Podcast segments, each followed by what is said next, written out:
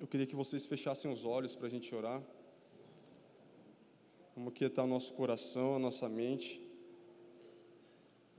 Amém.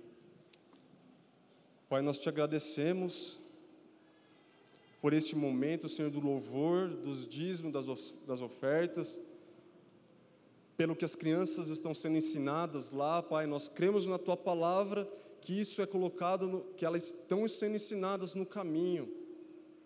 Em nome de Jesus, e nos ensine também agora, Pai.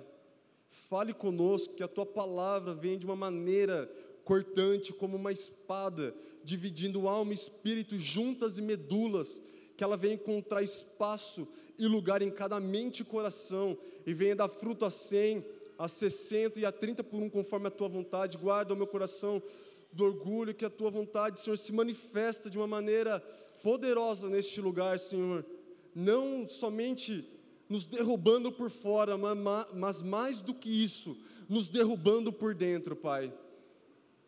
Em nome de Jesus, nós clamamos pelo agir do Teu Espírito. Em nome de Jesus, amém. Abra comigo lá em Êxodo, no capítulo 12. Tá dando eco aí para vocês ou não? Tá? Deus, se precisar tirar, se precisar tirar um retorno, pode te dar, tirar, tá? Se te ajuda em alguma coisa.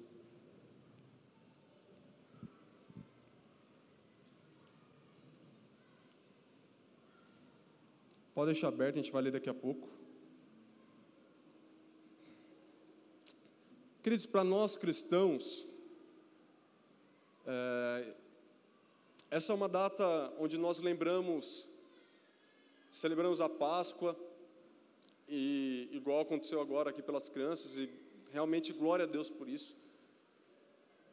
Você que é pai, que você possa cada vez mais ensinar o teu filho, trazer para a igreja, não, não deixe de trazer para a igreja, traga para ela ser ministrada, traga para ela ser uma raiz começar a crescer, ser fundamentada dentro do coração dela. A palavra diz assim que aquele que ouve as minhas palavras, Jesus dizendo, e as pratica, será comparado a um homem que edificou a sua casa sobre a rocha. Mas aquele que ouve e não pratica é, é comparado a uma pessoa que edificou a sua casa sobre a areia. E o mais curioso é que Jesus ele começa a abordar nessa passagem a respeito das dificuldades, porque ele fala assim: e caiu a chuva, transbordaram os rios, sopraram os ventos e deram com ímpeto contra aquela casa e ele e essas dificuldades que, porque isso refere-se às dificuldades, ela vem tanto para aquele que ouve e pratica, tanto quanto para aquele que ouve e não pratica. É igualzinho, você pode ler lá em Mateus 7, a partir do versículo 24. Mas ele diz que aquele que ouve e pratica, se virem estas dificuldades, essas questões, a casa dele não vai cair, porque for edificado sobre a rocha. Mas aquele que edificou a sua casa sobre a areia, a casa de, dessa pessoa não vai se sustentar, porque for edificado sobre a areia. Então, não somente para os nossos filhos, mas para nós também, que viemos ouvir e praticar. Então, traga o teu filho aqui, que ele seja ministrado, não deixe de trazer ele, amém? Então, e nessa data nós comemoramos algo, para nós cristãos, é algo muito importante. E eu acredito realmente que não tem nenhum problema de a gente talvez comer chocolate, na verdade. Meu, eu, eu, ganhei uma barra de chocolate, uma caixa de Ferreiro Rocher. Eu ganhei a, a, barra de chocolate na quinta noite, vai, quinta não conto porque era noite. E o Ferreiro Rocher também ganhei nesses dias, quinta, sexta. Gente, acabou já. Porque, nossa, aquele, aquele chocolate Ferreiro Rocher é muito bom, na é verdade? Eu acho que um que dá para bater com aquele que o Quinho vai dar glória a Deus ali é o do Lindt. Aí. Porque aquele, aquele é terrível, é caro, mas é bom. Um dia que você tiver oportunidade, você compra, ou não compra, porque você vai ficar com vontade e vai gastar dinheiro nas próximas vezes. E eu vejo que não tem problema nisso e tudo mais, mas a gente não pode perder a real motivação, a real intenção do que isto celebra. E não é só porque estamos no momento de Páscoa que eu vou pregar isso, até porque eu creio que nós que pregamos aqui, devemos ser guiados por aquilo que Deus quer que venhamos a trazer, mas unir o útil agradável hoje, amém? E eu queria ler com vocês essa passagem, Êxodo 12, a partir do versículo 11 até o 19. diz assim: Desta maneira, está falando do cordeiro, tá? Ou comereis lombos cingidos, não, desculpa. Desta maneira o comereis, isto, lombos cingidos, sandálias nos pés e cajado na mão, comê-lo-eis à pressa. É a Páscoa do Senhor. Porque naquela noite passarei pela terra do Egito e ferirei na terra do Egito todos os primogênitos, desde os homens até os animais. Executarei juízo sobre todos os deuses do Egito. Eu sou o Senhor. Versículo 13. O sangue vos será por sinal nas casas em que estiverdes. Quando eu vir o sangue, passarei por vós, e não haverá entre, entre vós praga destruidora, quando eu ferir a terra do Egito. Este dia vos será por memorial, e o celebrareis como solenidade ao Senhor nas vossas gerações. O celebrareis por estatuto perpétuo. Versículo 15. Sete dias comereis pães asmos, que é pães sem fermento. Guarda isso, tá? Logo ao primeiro dia, tirareis o fermento das vossas casas, pois qualquer que comer coisa levedada ou com fermento, desde o primeiro dia até o sétimo dia, essa pessoa será eliminada de Israel. Ao primeiro dia haverá para vós outros santa assembleia. Também ao sétimo dia tereis santa assembleia. Nenhuma obra se fará nele, exceto o que diz respeito ao comer. Somente isso podereis fazer. Guardeis, pois, a festa dos pães asmos, porque nesse mesmo dia tirei vossas hostes da terra do Egito. Portanto, guardareis este dia nas vossas gerações, de novo, por estatuto perpétuo. Desde o dia 14 do primeiro mês, à tarde, comereis pães asmos, até a tarde do 20, do dia 20 e um do, do mesmo mês. Versículo 19 para a gente finalizar.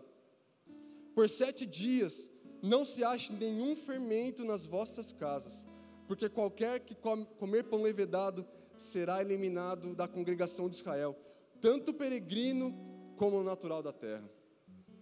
Quem está dizendo isso é o profeta Moisés, o libertador, o libertador Moisés. E o contexto aqui é que o povo, depois que Deus chamou Abraão, Isaac e Jacó, veio, veio José, José é vendido, é pro, vai para o Egito, no Egito ele é a pessoa segundo mais importante. E havia uma promessa desde Abraão que eles tomariam uma posse de uma terra que manava leite e mel. Então cumpre-se os 430 anos. Na verdade, a promessa era que fossem 400 anos de escravidão, mas a palavra diz que eles saí, saíram com 430 anos. Nem é meu, meu intuito entrar nisso, mas essa, essa questão de ter postergado 30 anos é por causa de Moisés. E quando o povo termina esses 430 anos de escravidão, Deus levanta um libertador, que era Moisés. Para resumir, Moisés nasce no, Moisés nasce no Egito, ele começa a morar com a filha do faraó, ela, ele é cuidado, ele cresce no ambiente de riqueza, ele cresce no ambiente de etiqueta, mas então um dia ele vê um do seu, um do, umas pessoas do, seus, do seu povo sendo oprimido pelos egípcios, então ele vai lá e mata. E a palavra diz que ele olhou para um lado, para o outro, não viu ninguém, foi lá e empurrou e escondeu aquele homem. Mas o problema é que as pessoas souberam o que ele tinha feito. Então, o faraó ficou sabendo dessa questão, começou a perseguir a Moisés, e Moisés fugiu para o deserto, onde ele encontrou o seu sogro Moisés casou com a sua, com a sua futura esposa, que era Zípora, e quando ele chegou no anos 80 da sua vida, Deus aparece para ele numa sarça ardente e fala assim: Moisés, tire as suas sandálias, porque o lugar que você está é santo. Então, ali foi o chamado, o propósito de Deus revelado para Moisés. Na verdade, ali não foi revelado, porque eu penso que o propósito de Moisés foi revelado quando ele viu uma pessoa do povo dele, que era o povo, do povo hebreu, sendo oprimido por um egípcio. Começou a vir uma ira, uma raiva no coração dele boa, de querer fazer justiça com as suas mãos. O problema é que aquele não era o tempo, e até por isso, por fazer fora do tempo, ele postergou 40 anos, na verdade 30 anos, da saída do povo de Israel da terra do Egito. Mas quando ele é chamado, ele vai até o Egito e ele começa a pedir para Faraó: Faraó, deixe meu povo sair para me adorar no deserto. E por dez vezes, ele pedia para que o povo dele pudesse sair adorar no deserto. E cada uma dessas vezes Deus mandava uma praga. E parece que aos poucos Faraó ele ia liberando, mas quando ele via que o povo estava indo, ele se arrependia e voltava atrás. Até que chegou na última praga, que Deus falou para Moisés assim: fale para Faraó que eu vou matar todo primogênito, tanto o animal como pessoa, da terra do Egito. E foi essa informação que Moisés passou para Faraó.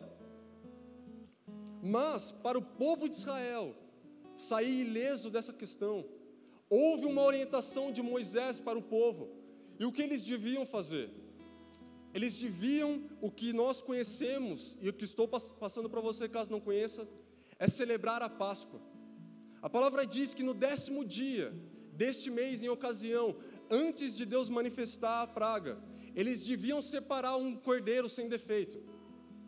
Para no décimo quarto dia, eles matarem o cordeiro, pegarem um pouco do, um pouco do seu sangue, passar nos umbrais das portas e nas vigas superiores, porque quando a praga passasse e ela visse esse sangue sobre o umbral da porta e nas vigas, não ia matar o primogênito. Tanto é que não se perdeu nenhum do povo de Israel, somente do Egito. Então, queridos, a Páscoa é esse momento onde nós chegamos, que eu já comecei a falar para você. No décimo dia, cada casa, cada família do povo hebreu tinha que separar um cordeiro. No décimo quarto dia, ou seja, quatro dias depois, eles deviam matar esse cordeiro, passar o sangue, para que a praga não viesse sobre ele. Mas o cordeiro, como que eles deviam fazer? Eles deviam assar. Ele, a palavra também diz, é, é curioso porque ela fala assim: se o cordeiro é muito grande, divide com uma outra família. Porque por trás disso tem, na verdade, várias coisas do Antigo Testamento, tem vários símbolos por trás disso. E eles deviam comer tudo. Caso não conseguisse comer todo esse cordeiro assado, eles deviam queimar. E a palavra diz, volta lá comigo, Êxodo 12,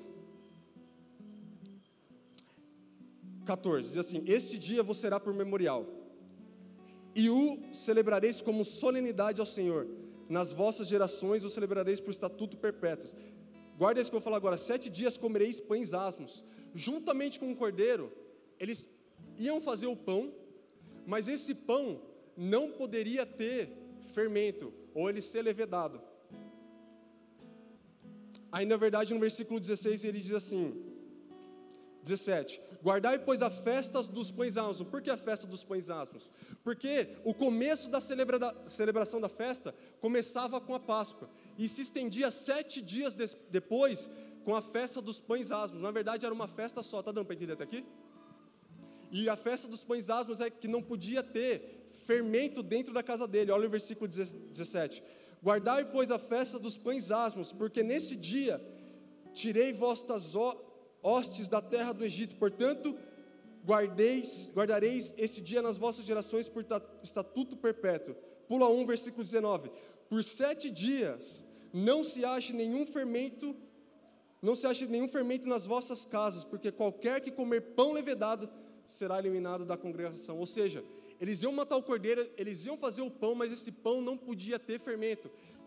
No pão e dentro da sua própria casa. E isso é Guarda isso, porque é super importante que, ao que a gente vai falar ao longo da palavra. Senão, a pessoa que fosse achar fermento, ela teria que ser eliminado da congregação. E queridos, até antes de continuar, eu quero falar algo. Deus é um Deus de festa. Você vai ver no Antigo Testamento, o povo Israel, ele celebrava muitas festas. Na verdade, tinha três grandes festas que o povo de Israel celebrava, que era a Páscoa, que era a dos pães asmos, tinha a festa das cabanas e as festas das semanas, que futuramente ficou conhecido como Pentecostes, porque era 50 dias, por isso que Pentecostes. Acontecia 50 dias depois da Páscoa. E além dessas festas, tinha também como Yom Kippur, tinha a festa, tinha o dia da expiação. Então Deus é um Deus de festas. E antes de continuar, eu quero te falar algo. Não deixe de comemorar as vitórias que você tem conseguido na sua vida. Não deixe de comemorar, talvez um aniversário, nem que seja um aniversário que você fala, meu Deus, estou entrando nos quarentão, mas comemore nos cinquentão, mas dá graças a Deus, porque você está com mais um ano de vida. Comemore a sua data de casamento. Não deixe isso passar batido. E eu não estou falando que você precisa, precisa gastar muito dinheiro. Onde você vai vender o almoço para pagar a janta para sua esposa e pagar só o ano que vem esse, essa janta que você vai vai levar ela. Mas nem que seja algo simples dentro da sua casa. Uma vez, acredito, ah não, na verdade a gente não era nem casado, eu e a Monique. Nem gente tem um lugar aqui em Mogi que não, eu não sei se posso falar, não vou falar. É o Iris Massa. Gente, eu amo a massa daquele lugar, é muito bom tem ninguém do Iris Massa aqui, não está nada combinado, tá? E eu lembro que a gente passou, eu, era, eu só orava com a mãe que estava naquele tempo de oração, por mais que eu já sabia que ia ser ela. E eu, a gente pegou o Iris Massa e foi para casa dela. Eu lembro que a gente estava comemorando alguma coisa. Eu acho que era o tempo que a gente estava junto, que a gente começou em dezembro, talvez. Casamento não era que a gente estava casado. E eu lembro que eu comprei uma. Mas, gente, eu não sei nada de planta, flor. Esses dias eu saí do meu trabalho e ganhei uma árvore da felicidade, mas eu estou vendo que ela está ficando murcha. E, gente, está difícil lá. Mas vai, vai dar certo. Eu lembro que eu comprei uma plantinha. Não era mais bonita, mas levei. E quando eu cheguei lá, tudo a gente comeu. Depois, acredito que foi depois que eu fiquei sabendo, a mãe, acho que foi sua mãe, né, amor? Falou para ela assim: Nossa, o nome dessa flor, planta, chama Fortuna. E que eu me recordo minha esposa falando que Deus falou ao coração dela: não se esqueça desse momento, foi isso? Que tem coisas, pode ser simples, mas não pode passar batida nas nossas vidas. Você pode até comemorar com a sua esposa, falar para ela você vai fazer uma massa com peixe, um miojo com sardinha. Você ouviu, ouviu um pastor falando. Faz um arroz, feijão e ovo, mas senta e não deixe de comemorar porque Deus é um Deus de festa. Você vê até no Novo Testamento, Jesus começou o seu ministério indo a um casamento. E ao mesmo tempo que ele se alegrava com um casamento, ele também tinha o seu, o seu direito de, se, de chorar. Até porque na morte de Lázaro, ele chorou. Celebre os momentos com alegria, mas os momentos de choro também chore. É um direito seu. Mas se você está comemorando algo que é especial para você, um aniversário, gente, a gente tem que comemorar. Eu acredito que a gente tem que comemorar. Talvez é do seu jeito, talvez você goste de ficar em casa. Talvez você goste de sair, não sei o que você gosta de fazer, não fazer nada. Mas comemore e agradeça a Deus. Não deixe isso passar batido. Até você que é casamento, não deixe de passar batido o seu, seu casamento, amém? Então, uma das três grandes festas era a celebração da Páscoa. E a Páscoa, Deus falou assim: isso será por estatuto perpétuo para vocês, até por isso que a gente comemora hoje de uma outra forma. E queridos,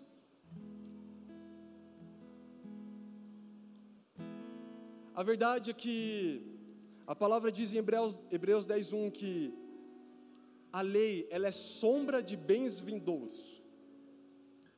Romanos 15, 4 diz que tudo quanto foi escrito para o nosso ensino foi escrito. Quando Paulo está falando de, para os coríntios a respeito do testemunho de Israel, por mais que era um testemunho ruim, ele fala assim: estas coisas foram escritas para o nosso ensino. Quando ele fala a respeito que Israel começou a murmurar no deserto, ele fala assim: isso fica de exemplo para nós. E isso que aconteceu nessa passagem, ou seja, Moisés ele foi levantado para ser um libertador do povo. Agora ele aparece diante de Faraó e fala assim: na última praga, ele passa qual que seria a praga para Faraó, e ele fala para o povo: se apresentem, se preparem, porque agora nós vamos sair. E eles fizerem isso para não ser repetitivo, o que eu já disse para vocês. Toda essa preparação. E quando a praga passou, quando eles a, O anjo da morte viu onde tinha o sangue, não matava o primogênito. Mas como eu falei, o que é a lei era uma sombra de bens vindouros. A Páscoa que nós devemos comemorar hoje, eu leio isso para que seja um, um estudo para nós, para que seja algo na qual nós devemos entender e celebrar hoje em dia. Porque o que aconteceu lá atrás é uma figura do que aconteceu futuramente. Você vê João Batista, quando ele está no deserto, ele está batizando na água, as pessoas saíam para ir de encontro com João Batista, e ele batizava na água, mas ele falou assim: vai vir aquele que eu não sou digno de desatar-lhe as correias, sandálias do, do pé dele. Ele vos batizará com o Espírito Santo e com fogo.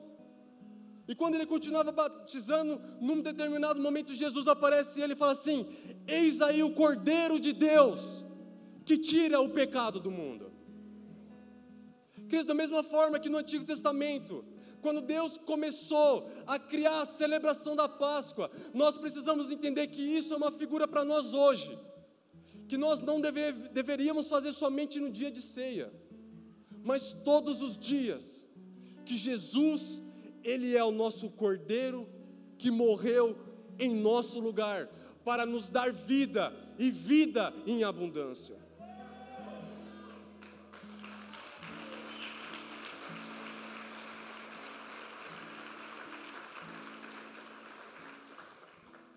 No versículo 11, 12, 11 diz assim: Desta maneira o comereis. Ele está falando a respeito do cordeiro. A verdade é que a obra na cruz de Cristo, ele fez pela humanidade. Você vê Lucas 4,18, Jesus falando assim: o, Espírito do Senhor me ungiu para apregoar as boas novas, libertar os cativos e curar as pessoas. Lucas 19, 10, na passagem de Zaqueu, Jesus assim, vira e fala assim: O filho do homem veio buscar e salvar o perdido. 1 Timóteo 2,4 diz que é desejo de Deus que todos os homens se salvem e cheguem ao pleno conhecimento da verdade. Deus olha para a terra, agora com a obra de Cristo, e fala assim: é o meu desejo que todos, todos, todos, todos sejam salvos e cheguem ao pleno conhecimento da verdade. Mas o fato é que nem todos experimentam isso. E só experimenta a libertação que há em Cristo, o amor que tem em Cristo, o perdão que há em Cristo, a salvação pela fé e pela graça que há em Cristo, aqueles que, e vocês vão entender o que eu quero dizer, comem do cordeiro. Porque no dia que eles estavam para sair do Egito, Moisés falou para eles assim: comam. Isso diz a respeito de nós fazermos parte do corpo de Cristo. Queridos, vir à igreja já é um bom começo, mas não quer dizer que alguém está salvo. É um bom começo porque aqui ela vai ter um encontro com a palavra de Deus. É aqui que ela vai vir e vai ouvir a palavra de Deus, e a palavra diz que a fé vem pelo ouvir e ouvir a palavra de Deus. Não tem dia que você chega, chega, talvez até normal ou meio desanimado, mas depois da palavra, eu até ouvi um pastor falando, eu gostei, sai da. Ele disse assim: você sai pegando fogo, cuspindo fogo e mascando prego. Você fica aleluiado, você fica, meu Deus, eu quero mais. Porque a palavra, ela vem pelo ouvir, e isso vai gerando uma fé dentro de nós. Mas vir à igreja não quer dizer que a pessoa está salva. Porque nós temos que tomar posse daquilo que Jesus consumou na cruz. É por isso que ele disse assim: está consumado. Na verdade, quando o homem peca, ele se torna alvo da ira de Deus por conta do pecado. E Paulo ele diz em Romanos 5:12, assim como por um só homem entrou o pecado e pelo pecado a morte, assim todos os homens morreram porque todos pecaram. Nós já fomos concebidos no pecado, nós temos o pecado dentro de nós. nós nos tornamos alvos da ira de Deus, mas quando Jesus, o cordeiro que João Batista fala, o cordeiro que vem para tirar o pecado do mundo, ele toma o nosso lugar na cruz. E ele se torna maldito, porque a palavra diz em Gálatas 3 que maldito é aquele que for pendurado no madeiro, aquele que não tinha pecado. Ele se tornou maldito em nosso lugar, para que nós pudéssemos tomar o lugar dele de justo e aos olhos de Deus fôssemos justos diante do Pai. Queridos, a gente nunca vai fazer nada que nos venha fazer alcançar a salvação. Efésios 2:8 diz que pela graça sois salvos, mediante a fé, e isso não vem de vós, é dom de Deus, não de obras para que ninguém se glorie. Porque imagina alguém, eu mesmo chegando no céu falando assim, Senhor, eu fui salvo porque no dia X hoje eu estava pregando a palavra de Deus. Não, queridos, igual ouvi um apóstolo falando: Deus estreou o céu com um ladrão. O cara que não foi nem batizado, o cara que não nem ele conheceu Jesus ali na cruz. Todos podem e, e Jesus quer alcançar todas as pessoas. Não tem um que a gente pode olhar e falar assim: não, essa pessoa não merece, independente do que ela tenha feito. Talvez alguém tenha feito uma coisa muito ruim para você, mas até essa pessoa merece a salvação em Cristo.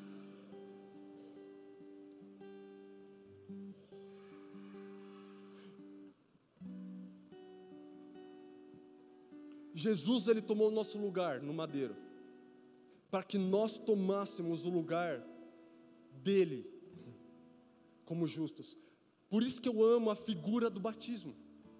Você que vai batizar, Preste atenção nisso. A figura do batismo, na verdade, a palavra diz: aquele que confessar que crê e for batizado será salvo, mas aquele que não crê será condenado. Não diz não crê, aleluia, não crê e não for batizado não será salvo. Não, ele diz assim somente: aquele que não crê será condenado. O que me faz pensar e acreditar realmente que o batismo, se a pessoa crê em Jesus, mas não batizou, ela ela será salva. Mas a figura do batismo, o que, que é? É quando você dá um testemunho público da fé que agora você creu no seu coração, que Ele é seu Salvador, que Ele é o seu Senhor. É por isso que na água, quando nós entramos, até o pastor perguntou, é, quem acredita que pode ser por imersão submersão, mas na água, quando a gente desce na água, e a pessoa não pode se batizar, né? Fala assim, eu me batizo em nome do Pai, volta. Ela não pode fazer isso. Mas a figura o que é?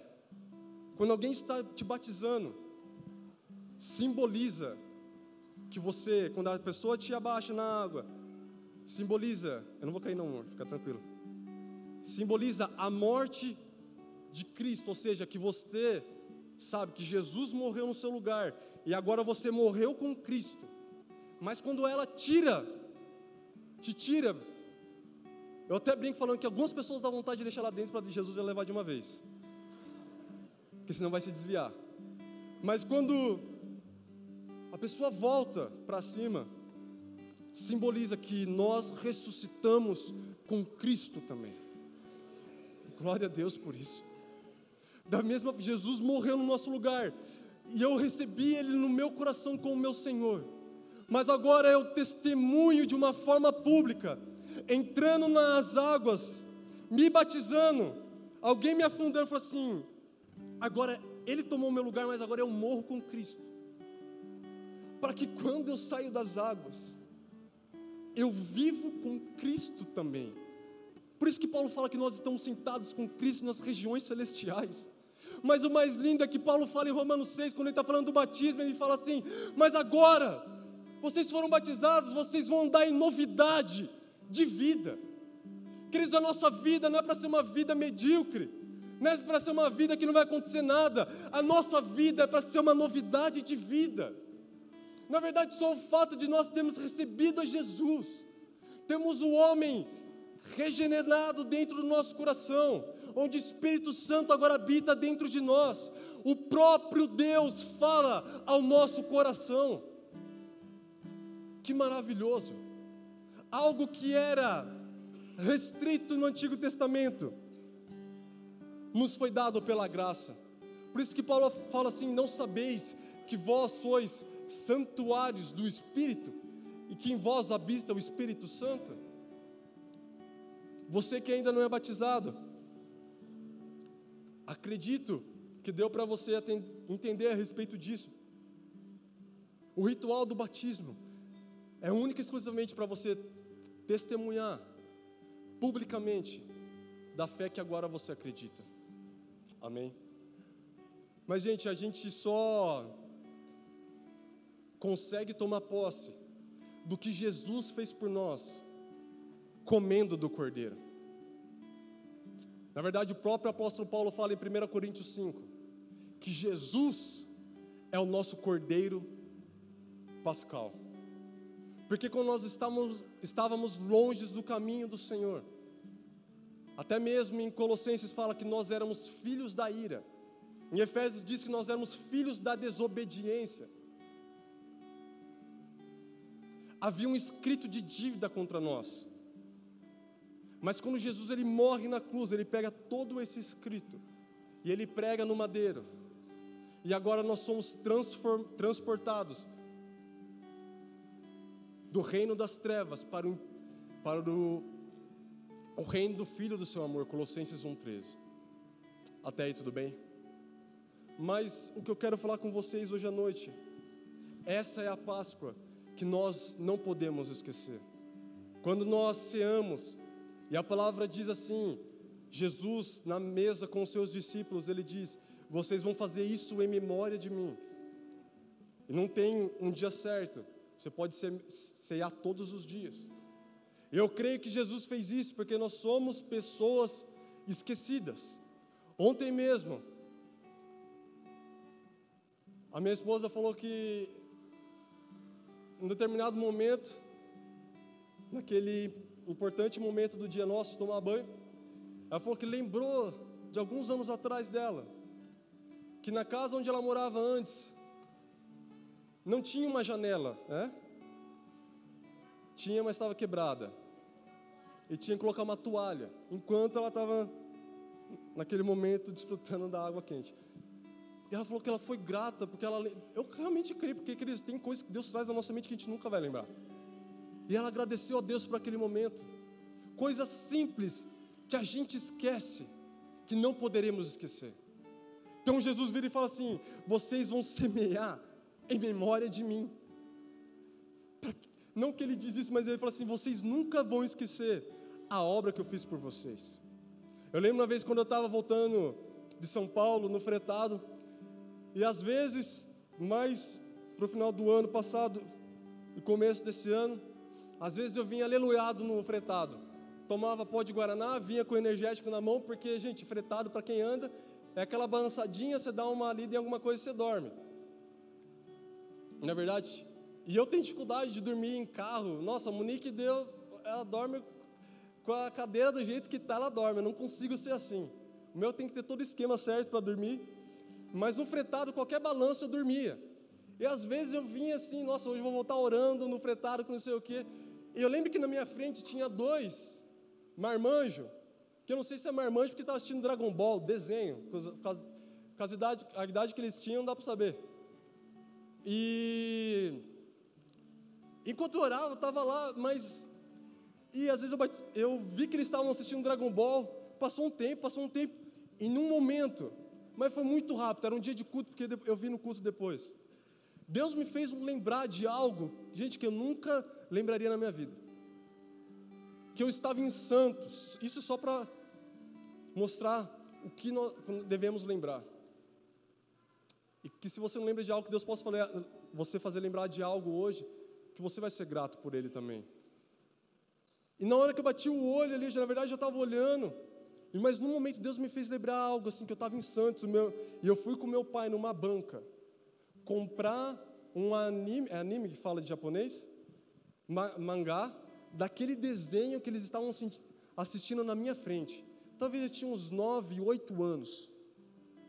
E Deus ministrou algo no meu coração. Que desde aquele, daquela época, gente, eu nem entendia nada de Deus, por mais que eu estava no caminho do Senhor. Deus já cuidava de mim que Deus ele já olhava para mim.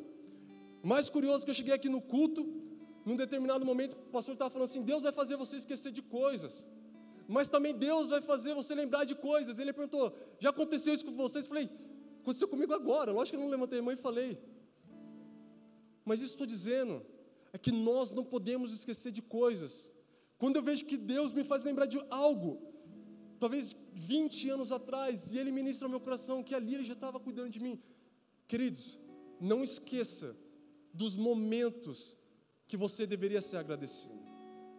Que Deus possa te, te fazer lembrar de coisas que talvez hoje você esteja reclamando, mas que lá atrás você estava tão longe de alcançar isso. Não se esqueça da faculdade que você entrou, que você tanto pediu para Deus e agora você está reclamando. Continue, eu sei que é difícil, eu terminei minha faculdade, tem uma hora que você quer andar, entrar de costas na faculdade, você não aguenta mais. Mas persevere, não reclama. Não reclama daquilo que Deus tem colocado nas suas mãos. Mas seja grato e lembre-se de todas as bênçãos, porque Deus realmente Ele quer nos abençoar, mas nós não podemos esquecer disso. Então a ceia do Senhor, acredito que uma das razões é para que não perdêssemos isso na nossa memória. E em memória dele, nós comemos do pão e bebemos do cálice, que representa a carne e o sangue de Cristo. Amém. Mas eu queria falar algo para vocês, porque essa é a parte que Jesus fez por nós na cruz. E só desfruta, igual eu disse, aquele que come do cordeiro. Mas abra comigo lá em 1 Coríntios 5 agora.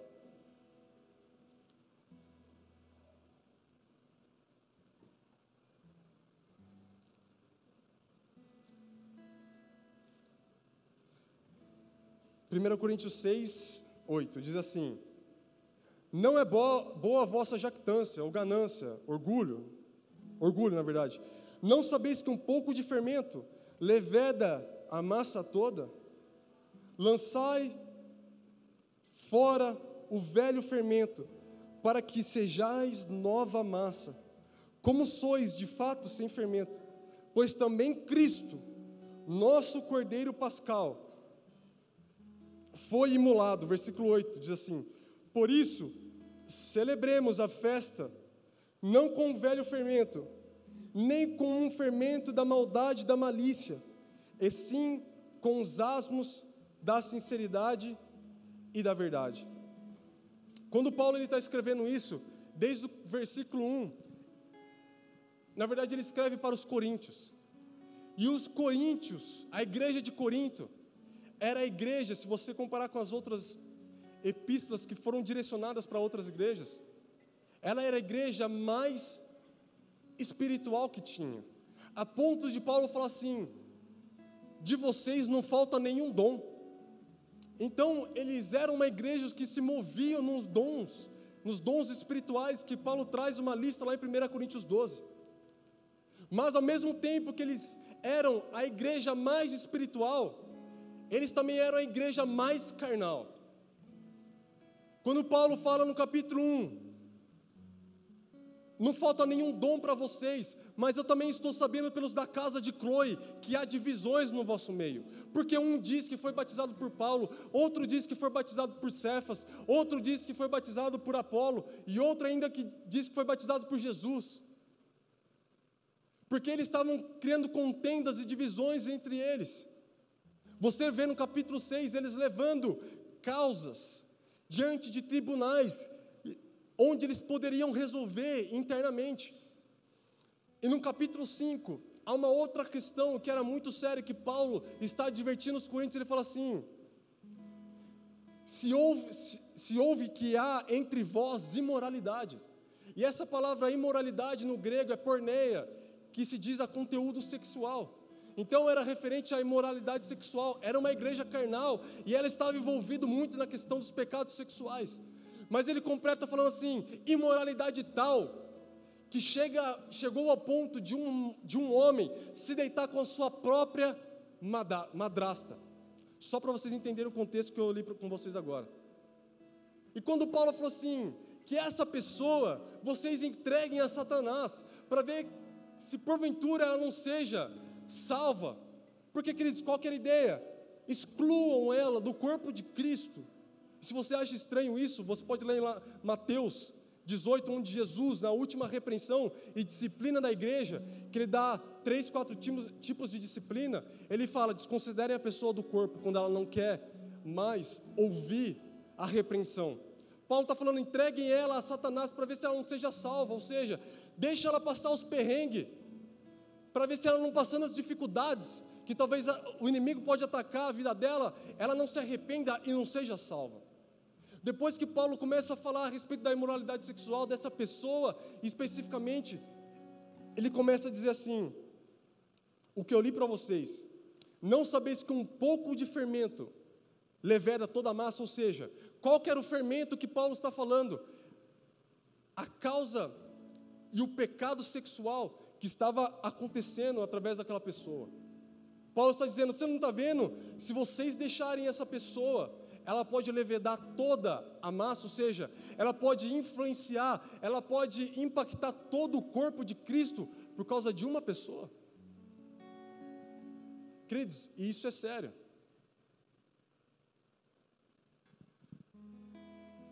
Eu não sei com quem você anda, mas tome cuidado, porque as pessoas, ou nós iremos influenciá-las, ou nós seremos influenciados por ela. Provérbios 13, 20 diz assim: Quem anda com sábio será sábio, mas o companheiro do insensato ele se tornará mal. Nós temos que tomar cuidado, e isso, para ficar claro, porque aí você vai pensar assim: agora eu não posso andar com ninguém que conheça Cristo. Não, você pode e deve andar. Até porque Paulo, no mesmo capítulo 5, o que ele fala? Deixa eu ler para vocês aqui. Ele fala assim: Já em carta vos escrevi, no versículo 9 do mesmo capítulo, que não vos associeis com os impuros. Mas preste atenção no que ele está falando. Refiro-me com isso, não propriamente aos impuros deste mundo, ou seja, os que não conhecem a Cristo, ou os avarentos, ou os roubadores, ou idólatras, pois neste caso terias de sair do mundo. Ou seja, Paulo está falando assim: se nós não pudéssemos nos relacionar com pessoas que não conhecem a Cristo e elas roubam, são pessoas roubadoras, avarentas, idólatras, Paulo está falando, se a gente não pudesse se relacionar com elas, a gente ia ter que sair do mundo, e é verdade. Porque a gente se relaciona com as pessoas do nosso trabalho, você se relaciona com as pessoas que não conhecem a Cristo do seu trabalho, e está certo, é isso que Paulo está falando.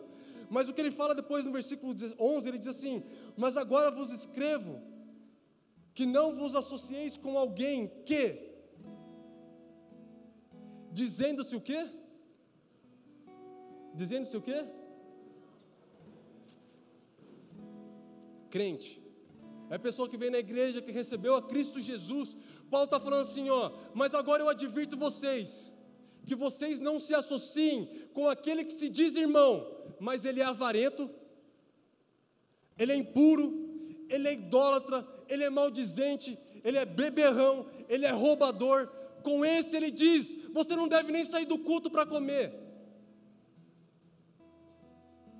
Queridos, pode parecer pesado, mas quando você faz isso, você está olhando, já sentou com pessoas que só quer falar mal, mal, mal, mal, gente, queridos, e ela se diz crente.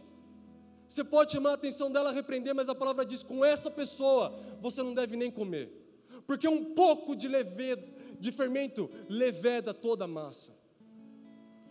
Aquelas pessoas que praticam estas coisas, mas não conhecem a Cristo, Paulo, ele não falou que você não podia, pelo contrário, você deve sentar e ser luz ali. Até porque o fermento, numa outra passagem, numa parábola que Jesus fala em Mateus 13, no versículo 33, ele fala que o reino dos céus é semelhante a um fermento que é colocado em três medidas de farinhas, e passa um tempo e aquela, aquela massa cresce. O reino dos céus é, é também comparado a um fermento naquele, naquela situação uma coisa boa, que é algo ruim, porque o fermento é uma simbologia, um, algo que é explicado no texto. Queridos, mas tomem cuidado. E talvez você que esteja se enquadrou em uma dessas questões, avarento, beberrão, roubador, se arrepende porque há perdão. A palavra diz, eu já disse, 1 Coríntios 1, 9: se confessarmos os nossos pecados, Ele é fiel e justo para nos perdoar os pecados nos purificar de toda injustiça. Mas agora, essa, a respeito do fermento, eu queria falar sobre duas coisas. A primeira era essa que eu falei, que é as, que a gente tem que tomar cuidado com as coisas exteriores.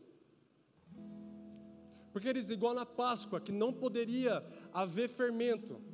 Ele comia, matava o cordeiro, tinha que comer o cordeiro. Eles tinham que fazer os, os pães dele. Eram os pães asmos, ou seja, os, o pão sem fermento. Agora no Novo Testamento, Paulo está falando assim: agora Jesus é o nosso cordeiro pascual, pascal. Mas tomem cuidado com o fermento. A primeira parte da Páscoa é que Jesus se entrega por nós. Mas agora, Jesus ele está esperando algo nas nossas vidas também. E a respeito do fermento, a primeira eu já falei, mas a segunda coisa que eu queria falar. Porque o fermento, o que eu penso a respeito do fermento, que lá no Antigo Testamento, quando o povo ia sair do Egito para o deserto, ser liberto, o fermento ele demora para ele fazer o efeito e crescer a massa.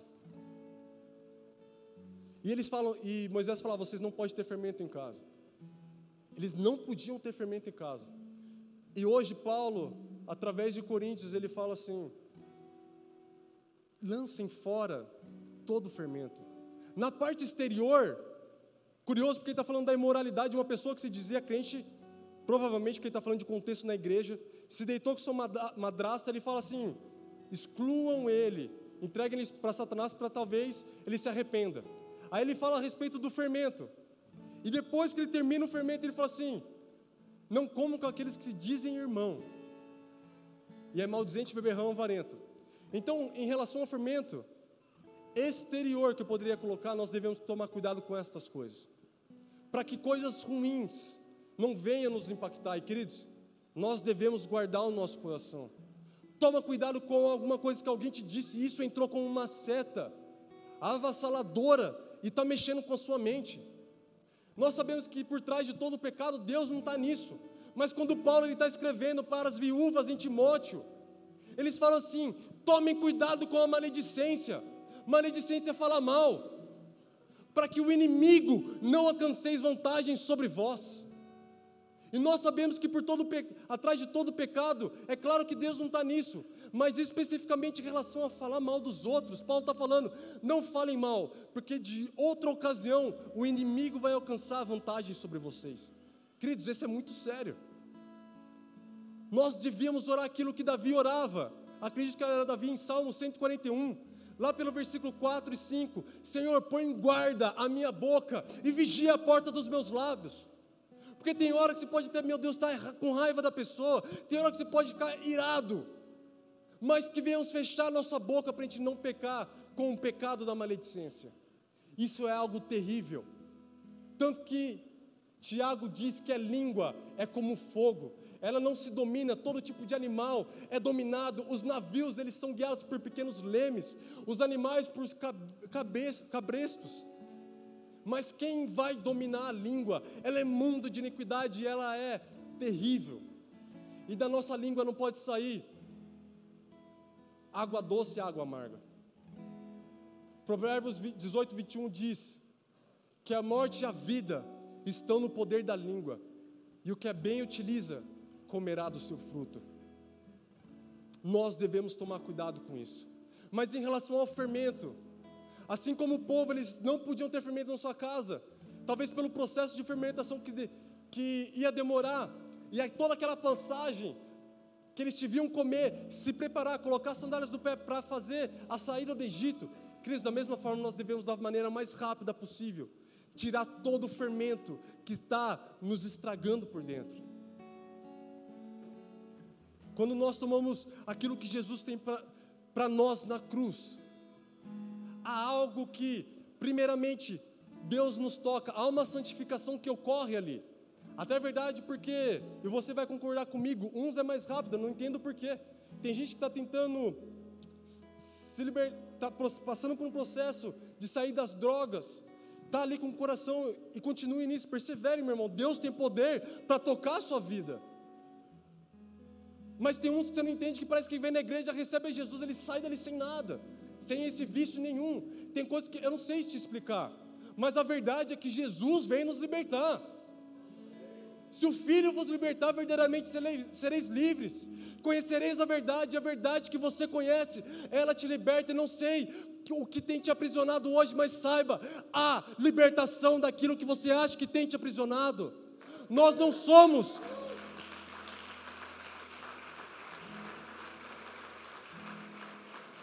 Nós não somos mais escravos do pecado. Podemos ter alguma dificuldade em alguma coisa, mas nós não somos mais escravos. Vício de pornografia, que Deus possa tocar a sua vida, que Deus possa te libertar. Se você, no seu coração, você sabe se tem dificuldade com isso, que o Espírito Santo possa te tocar nessa noite. Até você que é casado e solteiro, não ache que quando você casar você vai resolver algo se você está passando por isso agora há libertação para as nossas vidas.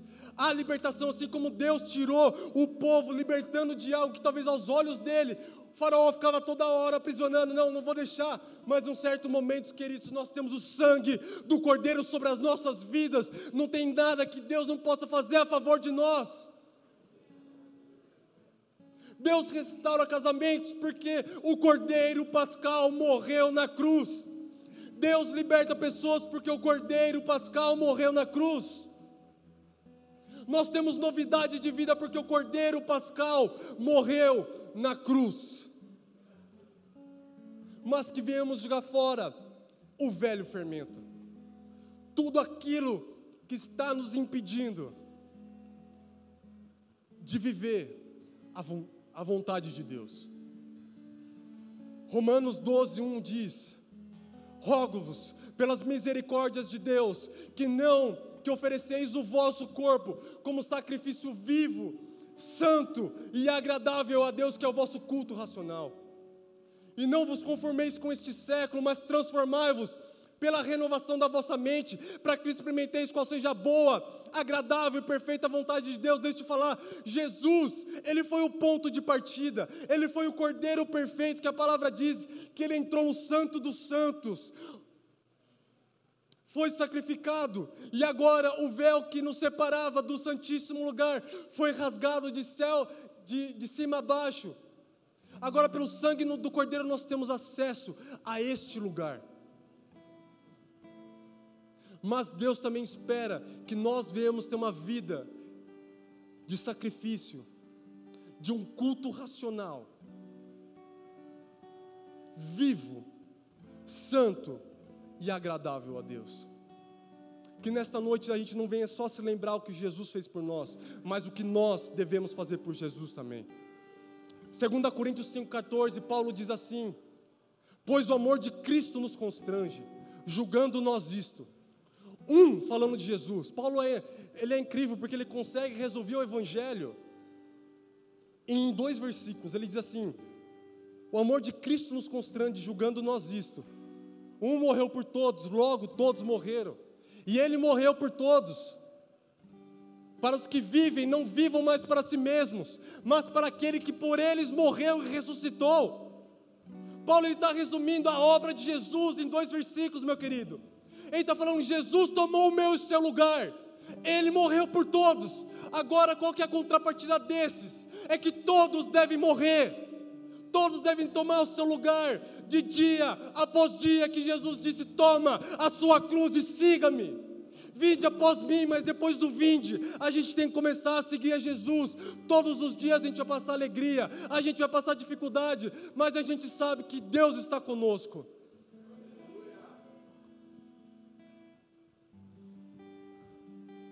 Que hoje a gente não venha somente, que é o mais importante, lembrar que Jesus é aquele que veio tirar o pecado do mundo, que Ele quer nos libertar daquilo que nós estamos em alguma dificuldade ainda, mas que a gente venha lembrar que o nosso culto, a nossa vida, ela deve ser um culto racional, como um sacrifício a Ele, vivo, santo e agradável a Deus. Porque a palavra diz que a nossa mente será renovada, e cada vez que a nossa mente é renovada, nós experimentaremos a vontade de Deus, que é boa, agradável e perfeita vontade de Deus. Amém. Feche seus olhos.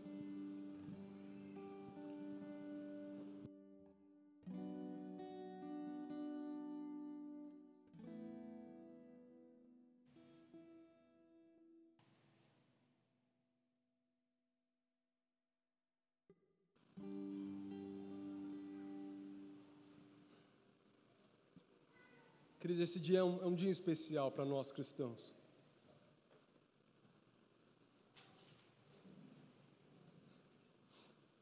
E talvez você que ainda não conhece a Cristo, de andar com Ele, mas até entende o que era o significado da Páscoa,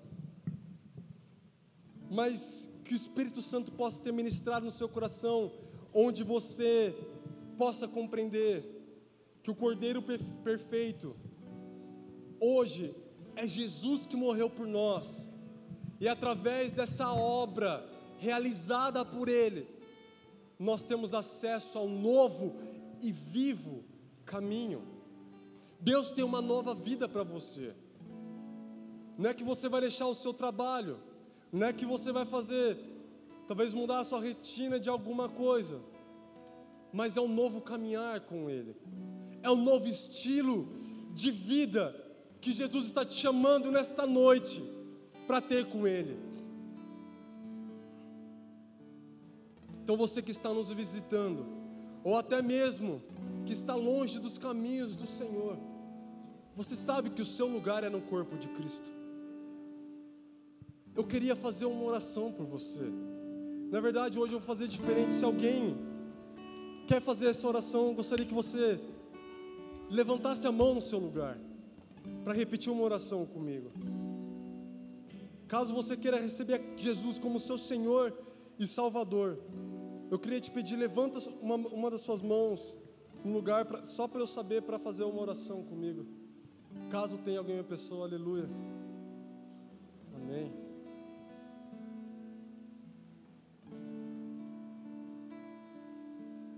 Eu queria te pedir algo. É... Se você puder ficar lugar, em pé no, lugar de, no seu lugar, não precisa ficar constrangido. Eu peço que toda a igreja esteja com os olhos fechados para repetir uma oração comigo. Eu posso te dizer algo. Essa foi a melhor decisão que você tomou na sua vida. E tem milhares de pessoas aqui para testificar e confirmar isso. Eu gostaria que você repetisse uma oração comigo dizendo assim: Senhor Jesus, Senhor Jesus, nesta noite, nesta noite, eu entrego meu coração, entrego meu coração ao Senhor, ao Senhor. Eu te recebo, eu te recebo como meu Senhor, como meu Senhor e Salvador. E Salvador. Eu entrego a minha vida, entrego a minha vida verdadeiramente, verdadeiramente a Ti. A Ti. Toca-me, toca-me no mais profundo, no mais profundo do meu ser, do meu ser. Toca-me, toca-me, onde eu mesmo, onde eu mesmo não consigo me enxergar, não Senhor. Consigo me enxergar, Senhor. Que a tua vontade, que a tua vontade seja feita sobre mim. Seja feita sobre em nome de Jesus. Em nome de Jesus. Amém. Você que orou, estenda suas mãos aqui, quero orar por você.